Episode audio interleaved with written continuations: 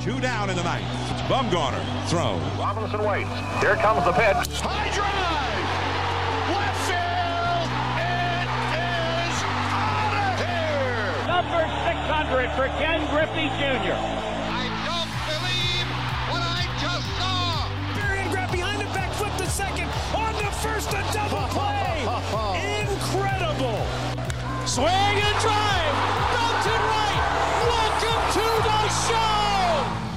Are you ready to talk baseball? Well, step up to the plate. You're listening to Passion for the Pastime.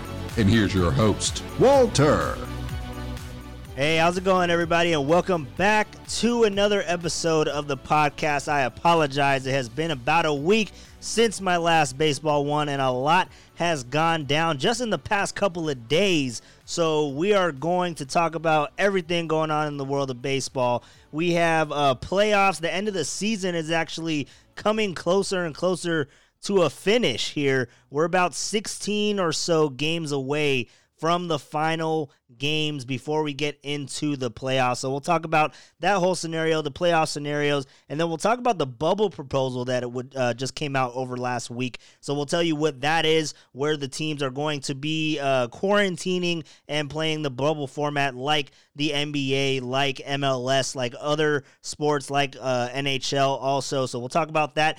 But before we get to all that, we're gonna talk about some uh, some NL West drama going on. We got a hot race heading to the finish with a big series starting in San Diego. So we're gonna talk about that also. But before we get into everything like that, we have some history that actually went down. Uh, we're gonna talk about some Albert Pujols, and for some weird reason, Albert Pujols is never alone when it comes to historical uh, feats that he makes, you know, uh, mi- milestones. When he reaches some point, uh, you know, with with his milestones, he always has someone joining him for some reason, and that happened on Sunday. So we'll talk about all that going on. And for some reason, you know, I, I want to bring this up really quick. Is uh, Zack Wheeler? Now, Zack Wheeler, we remember he was uh, pitching with the New York Mets big uh, part of that rotation with Syndergaard and deGrom and uh, you know all all those pieces there in New York. Well, now he's in Philadelphia, and Philadelphia actually finds themselves on a bit of a challenge here. I mean, they are looking at the uh, playoffs. They're trying to to get there, and they're one game above 500, so they have a little bit over two weeks to figure it all out and see if they can make it into the postseason. Well, Zack Wheeler, uh, he is one of those big pieces, one of those big pitchers for the Phillies. If you don't remember, they brought him in this offseason uh, to fill in the the gap, so to speak, to to close the gap that is with that mega giant uh, in New York, and uh, and and to definitely close in on the Braves. So we had a lot uh, riding on this season, or you know, with the with the Phillies uh, with Zack Wheeler, and the weirdest thing happened going into the weekend, and this is when I believe he was uh, projected to start that day, and he was scratched from the lineup. Uh, he he got injured putting his pants on. now, I don't know. I've never heard of that. That sounds like an old uh, old person injury. You know what I mean? Like when you wake up and you get up weird, or you get up too fast and you and you pull something, or you stub your toe on the end of the bed. Th- that is what I think of. So when I first saw that, I was like, "What? What happened?" And what actually happened was even more gruesome. Is that he ripped a fingernail off while putting on his pants. That okay, it, it, sounded like a joke at first, but then when I hear that that he pull, pulled off his finger, what the hell? How was he trying to put on his pants? Like, was he in a hurry? Was he was he trying to uh, get him on really quick? Like, was were they gonna leave him uh, at the hotel room? What the hell was going on there? I just want to know how fast you have to be putting on your pants to rip off your fingernail when you're putting your pants on. So uh, somebody in the Phillies organization, they got to get somebody to get his pants on. They they have to hire someone because you can't you can't afford to lose him, especially with how much you're paying the guy. I mean, you're paying the guy uh, a lot of money to uh, to to pitch for your organization. So I, I don't know. It was just the weirdest thing. Like I said, when I thought of that, I just think of you know, when you get up in the morning and it, it's an old person injury, you know, like you just don't feel right. So when I heard that he was putting on his pants, I immediately thought of Albert Pujols. Now, Albert Pujols isn't an ordinary old person. Let me tell you, he's 40 years old, and I say old. I throw that around a lot. Don't take it offensive. Uh, you know, it's old for the sport of baseball. Let, us just say that. It's not old in life. 40, that's really young. Uh, but in the sport of baseball, I mean, you're at the end of your career. Let's just be honest. So, Albert Pujols, he is not the typical 40 year old, right? This guy is still out there. He's still raking, and he has finally done it. We have waited way too long. I'm telling you, I I made a picture, a little uh, a little promo for Albert Pujols uh, when he would go on to hit 660. I made that about a month ago. I actually lost it for a second because when he hit it, I was looking for it, I couldn't find it, and I was so upset because I made that so long ago. Uh, because he was raking at the beginning of the season. If a lot of people don't remember, he was raking. Like he hit three home runs within the first two weeks of the season and then all of a sudden it just it just stopped. Like his last home run was hit prior to 660. Uh, his last home run was August 4th. That was over a month ago, guys.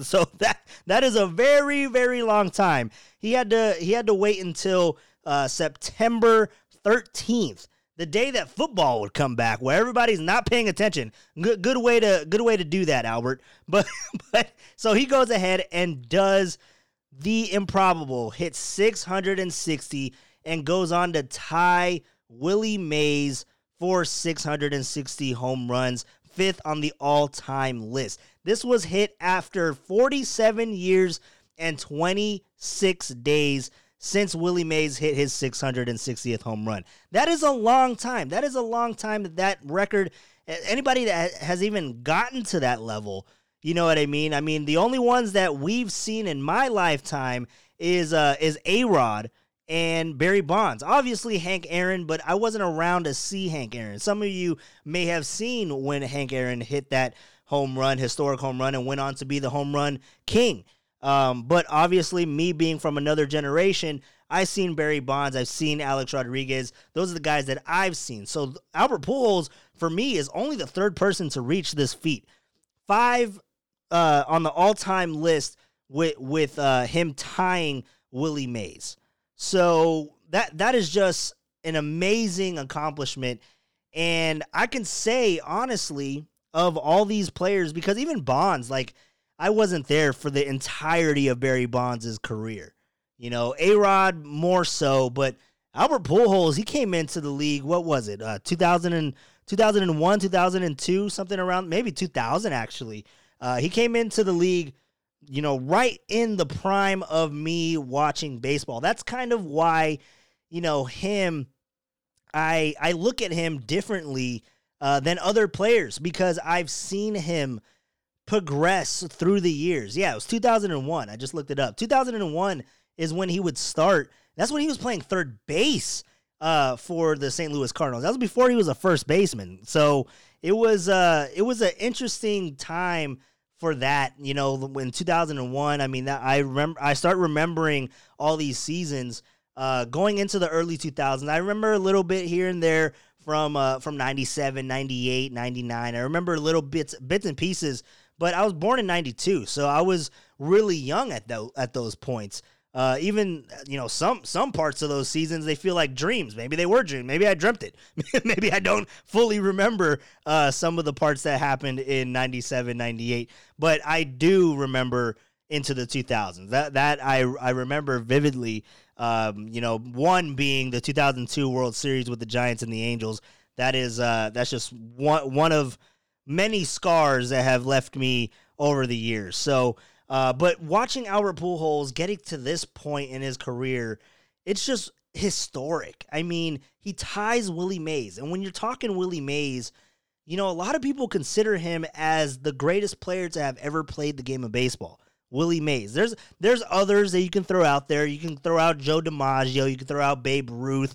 Um, I mean, some you know in the younger generation would consider Mike Trout, but you know Mike Trout isn't even at that level yet. Willie Mays is the the the best player to have ever played the game of baseball. That's my opinion.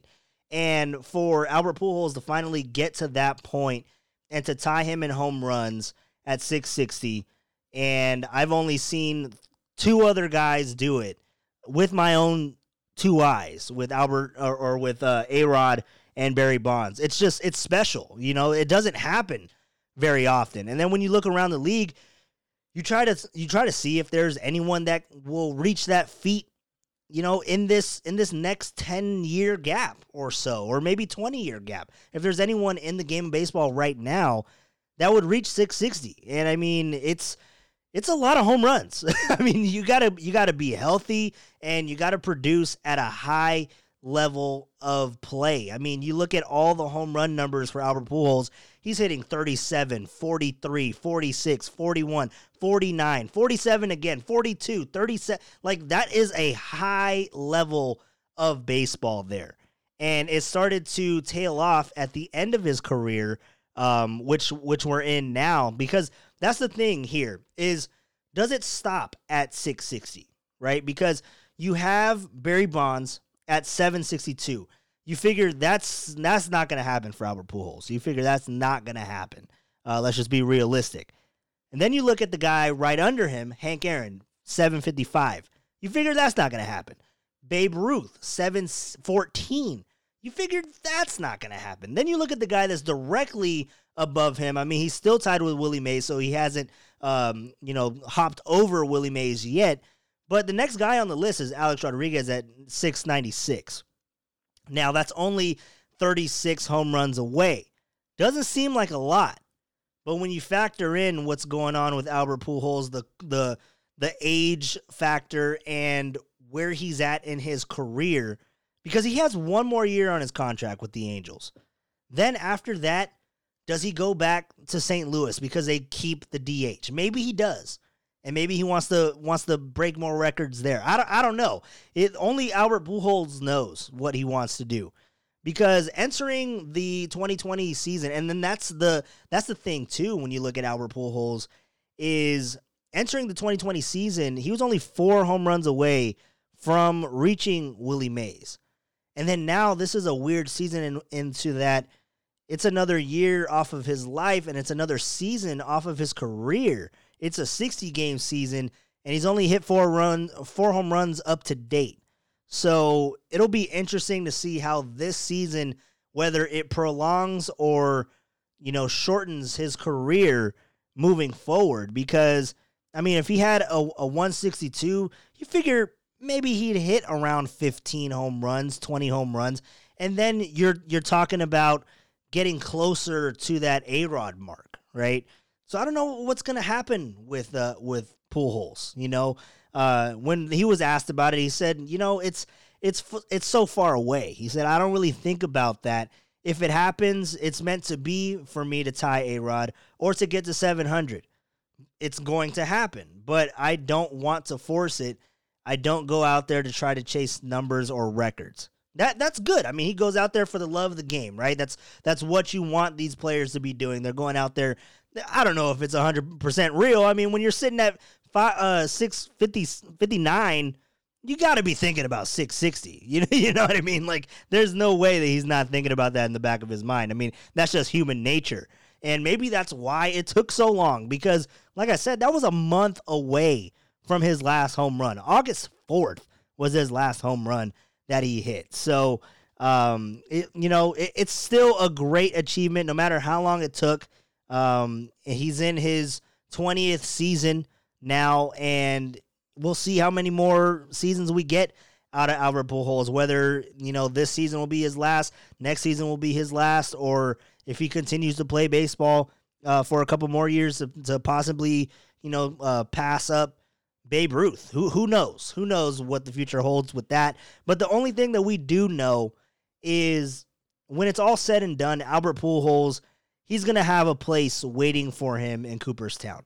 You know, when it's all all said and done, when it's time for him to hang up his cleats, Cooperstown will be waiting for him. And that's just, you know, that could be the the first player that I can say that I've seen from the beginning of their career to the end of their career when they get into Cooperstown. Because, of course, I've seen Mariano Rivera, I've seen Derek Jeter, seen all these guys, but when they came in, I was at such a young age that I don't remember their debuts. I remember Albert Pujols' debut. So it's a little bit more special when you look at Albert Pujols and his accomplishments for me, um, just because he was he was that like you you hear people talk about Cody Bellinger, Mookie Betts, Mike Trout, um, Acuna, you know, Vlad Guerrero, all these young studs that people are scared to pitch to or you need to be you know fearful of.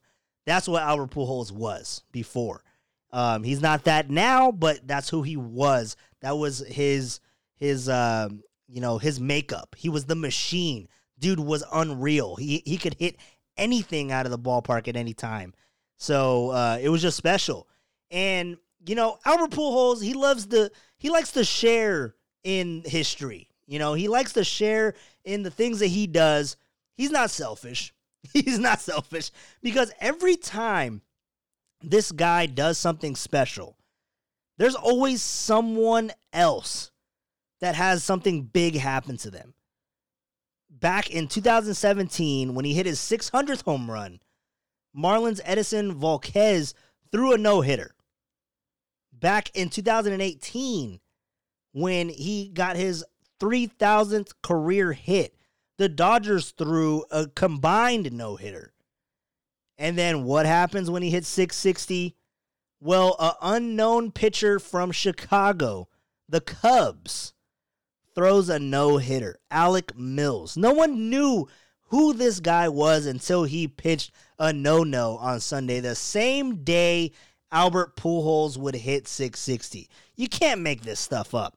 Albert Pujols. So it's just a given when Albert Pujols is approaching a, a historic mark, you know you're going to see history somewhere else. That's just, that's just what it is. So he hit 660. Alec Mills for the Cubs. The only reason I know who Alec Mills is is because I have him on my fantasy team. And that's because we do NL only format, and that's me digging deep. No one else knew who Alec Mills is. I mean, he's been okay, he's been decent, but even his no hitter wasn't even you know, phenomenal. He had five strikeouts in it, and his fastball was like averaging 91 miles an hour. So he wasn't even blowing people away, but nonetheless, he got the no hitter. It's the 16th no hitter in Cubs franchise history, shutting down the rival Brewers um, in part of the win 12 to 0 blowout. So it was the second no hitter thrown at Miller Park by the Cubs but it came just one day shy of 12 years after the first no hitter recorded by the Cubs in Miller Park. And that was actually Carlos Zambrano, his no hitter. And because why I say it's the Cubs at Miller Park is because Carlos Zambrano wasn't pitching against the Brewers. He was pitching against the Astros in a game that was moved from Milwaukee or to Milwaukee from Houston as a neutral site game because of Hurricane Ike back in 2008. So the Cubs have two no hitters in Miller Park, and only one are against the Brewers. And the Brewers, they they just they can't. You know the the the Cubs just own Miller Park. Apparently, that's their own home. And Alec Mills, he was actually the uh, the first Cub since uh, Jake Arrieta, who would throw a no hitter back in uh, 2015 and 2016. Because remember, he threw two no hitters back to back for the 15th or the 14th and the 15th no hitters in Cubs franchise history within eight months of each other. So again, you hear Jake Arrieta, you hear Carlos Zambrano, you might remember him, but again, who who is Alec Mills? So he was a 22nd round pick in the 2012 draft from the Royals, from the University of Tennessee at Martin. He was the 673rd player picked in that draft. So wherever you're taken in the draft, it doesn't matter if you're the first overall pick or if you're 673. You you're destined for good things. you can do all things. That's what I'm saying. So Alec Mills, you know, for him to do it against the Brewers, you know, Cubs fans are just loving that because that's their division rival. It's not as big as the Cardinals, but hey, they'll take it. They'll take it. So Alec Mills gets that no hitter and shares in the limelight with Albert Pujols on the on the historic day of September 13th, where Albert Pujols played second fiddle to Alec Mills hitting 660. But you know what's crazy is that this is the first time that both Chicago teams recorded a no hitter in the same season. Remember, the first one was Lucas Giolito for the Chicago White Sox. And the White Sox, they're one of those teams that are in a big, big race as we get close to the end of the season. They have a big series, four game series against the Twins uh, coming up this week. We'll talk about that in just a sec. But you talk about the playoffs, right? Talk about the playoffs, and you have to talk NL West because what's going on in the West, it's not like other divisions. I mean, other divisions they do have, you know, their their little their little surprises here and there. I mean, when you look at the East, you got the Marlins right there, only three and a half games back from the from the Braves. Uh, you got the Cardinals right there, four four games back from the Cubs. But when you look at the NL West, you have two of the top three records in all of baseball, and that's by win percentage because the Padres actually do have more wins than the Chicago White Sox, but the White Sox have a higher win percentage because the White Sox have uh, 30 wins and 16 losses. But then you look at the at the Padres, the Padres have 31 wins, so one more win and 17 losses, one more loss. So by win percentage, the Padres are underneath the White Sox. But when you look at the West, the Dodgers are the team to beat in all of baseball. They're 33 and 14, best record in baseball. And this weekend, they were paid a visit by the Houston Astros. So we'll talk about the Houston Astros and the Dodgers just briefly, and then we'll talk about more of the NL West. Because the Dodgers, they took on the Astros. The Astros rolled into Dodger Stadium, and they were greeted by a parade of raging Dodger fans banging on trash cans. Ultimate trolls. And you know, I I applaud that because in a season where the Astros weren't even supposed to make an appearance in LA and then they make the appearance but fans aren't in attendance, I'd be out there too. Like if they I would be out there too. Let's let's just be honest. I would. As their bus rolls in to the ballpark, I'd be out there with a trash can my damn self. So the Dodger fans do that. They're banging on the trash cans. They're being real trolls. But maybe they banged a little bit too hard. It was a two game series for Saturday and Sunday. And the Saturday game, you thought that the Astros knew what was coming when Kenley Jansen was on the was on the mound because he came in for the save and he gave up five runs in the ninth inning. The Dodgers would end up losing that game to the to the Houston Asterix. The Houston Astros seven to five. But Jansen would come back in the day after on Sunday, get a K, and the Dodgers would win eight to one. So they keep their winning ways. You know, they have that one game win streak. They uh, got off on a on a good note to go to San Diego because now the Dodgers are 33 and 14. Like I said, they're first in the NL West and they're first in all of baseball. But they go into San Diego where they have to play the Padres. And the Dodgers, I know they were hoping that they weren't going to have to see the the Padres have to play any game because what happened was the the Giants actually had a player test positive on Friday for COVID. And I say that with quotations because what would actually end up happening is that the the player Alex Dickerson who was said to have a positive test for COVID, he'd be tested multiple times throughout the last or, or the or the next 48 hours and the test came back negative. So it came back that it was a false positive.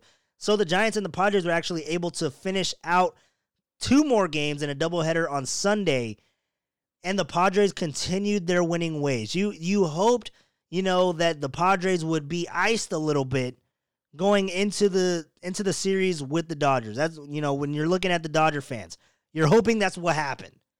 That they got iced, but they did not. They continued to win. They won both games of the doubleheader, and that brought them closer to the Dodgers. They're only two and a half games back from first place.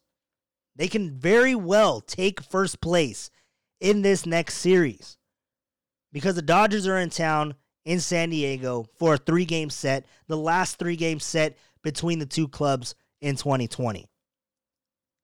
Padres have won seven straight games, and by doing so, they now own the third best record in baseball, like I said 31 and 17. So, this is going to be a very interesting series. A lot of playoff implications, a lot of seeding implications going into this one. And the other thing that the Padres have in their back pocket is that they were only able to play three of the four game series that they had against the Giants because of uh, the COVID scare that they had on Friday. Which, by the way, it was a COVID scare because I was watching that game and all of a sudden the players started coming off the field and I just I didn't know what happened. It was kind of like a panic. Like I was I was a little bit nervous when I was watching the live broadcast the way that it was going on. I mean, the the managers were kind of scrambling to their to their dugouts, to their bullpens, bringing everyone back, and it's just you you didn't know what the information was, and you figured something happened, but you didn't know what. It was just crazy. But anyways, with that COVID scare, the Padres still have one game to make up. And the Padres play the Giants in a three game set the final weekend of the season which one of those games, I assume it would be the Saturday game, will be a doubleheader. Maybe it'll be the Friday game, but one of those games, Friday or Saturday of the final weekend of the season, will be a doubleheader. So the Padres, if they're right there within striking distance and they win both of those games, or if they lose both of those games, it can be a huge swing for the NL West.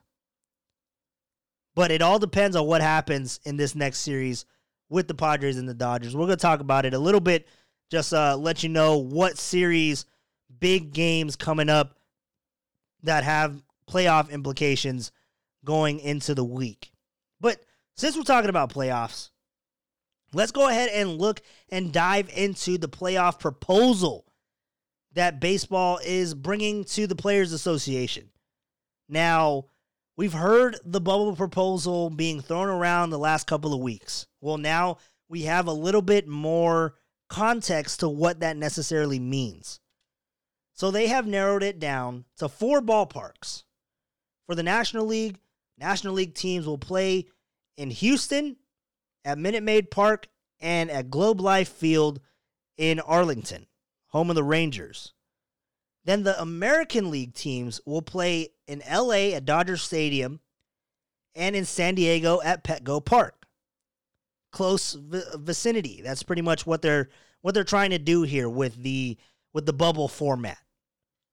Because they're still in separate locations, but it's a bubble format is what they're trying to go for.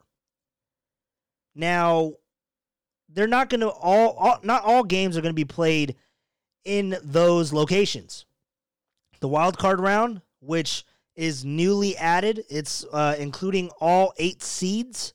The one plays the eight, the two plays the seven, three plays the six, the four four plays the five. And now, what would happen in the wild card round is that there's a three game series now, so that could go either way. And what happens is that for all three games, the home parks will be for the number one through four seeds. One, two, three, and four will have home field advantage for all three games. So it'll be somewhat of a normal series like you would normally see. And you're not going to flip flop back and forth between ballparks. You're going to be at the home ballpark of the higher seeds, one through four. Then when you get into the NLDS and the ALDS, the league division series, then you're going to have all four ballparks being used. Globe Life Field, Minute Maid Park for the NLDS. For the ALDS, it'll be Petco Park and Dodger Stadium. Then you go to the League Championship Series. For the NLCS, it'll be in Globe Life Field. And for the ALCS, it'll be in Petco Park. And the World Series will be a neutral site, be at Globe Life Field, the new ballpark of the Texas Rangers. Now, this is just a proposal. It hasn't been approved yet, but it's it's anticipated to be approved sometime next week, per Jeff Passan of ESPN. It is expected to be approved next week by the Players Association.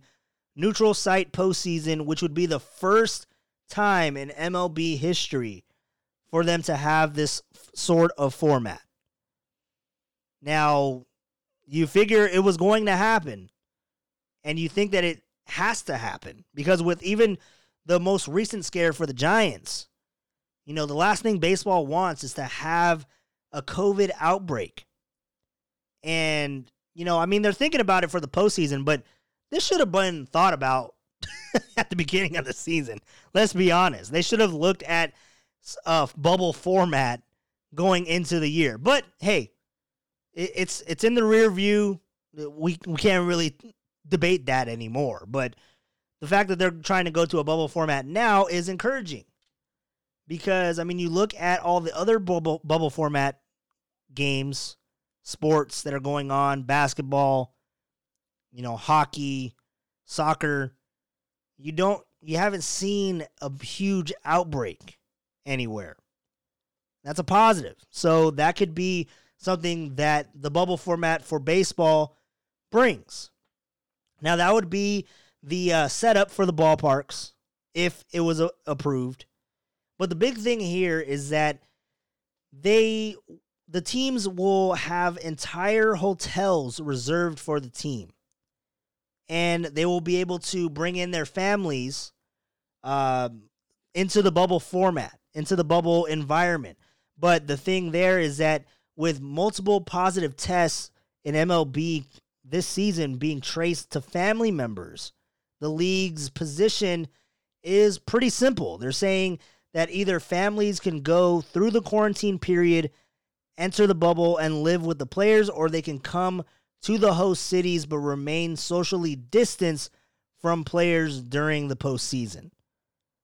So, I mean, it's kind of, I don't know, Eh, I guess it's on a case to case basis if the families want to go through a quarantine period or if they would just rather have them live in the host city or stay in the host city but stay socially distanced from the players during the postseason. I don't know how that's all going to go down, but that's what MLB is talking about.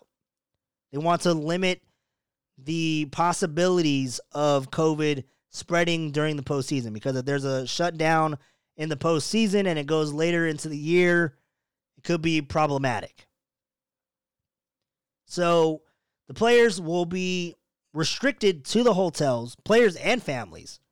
They can only leave the hotel to go to and from or to the stadium, right? To watch the games and and so forth.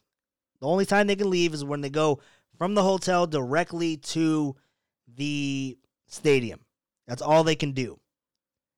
Now the World Series, it's projected to begin October 20th and it'll be held entirely at Globe Life Field in Arlington. So that's kind of the format that we're looking at for the playoff bubble. I think it sounds like a good idea. I mean, you're still looking at multiple cities and multiple ballparks, so there is a possibility of COVID still being contracted. It might be better if there was less ballparks, less cities involved. But I mean, this is the best that baseball can come up with.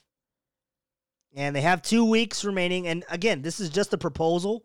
So it may not even go through, but it's expected to be approved sometime next week.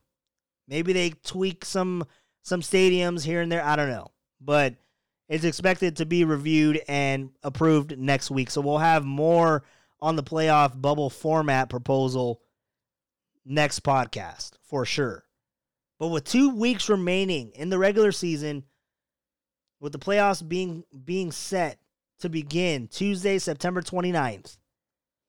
We have a lot of teams now we have eight teams for each league that are fighting for the playoffs.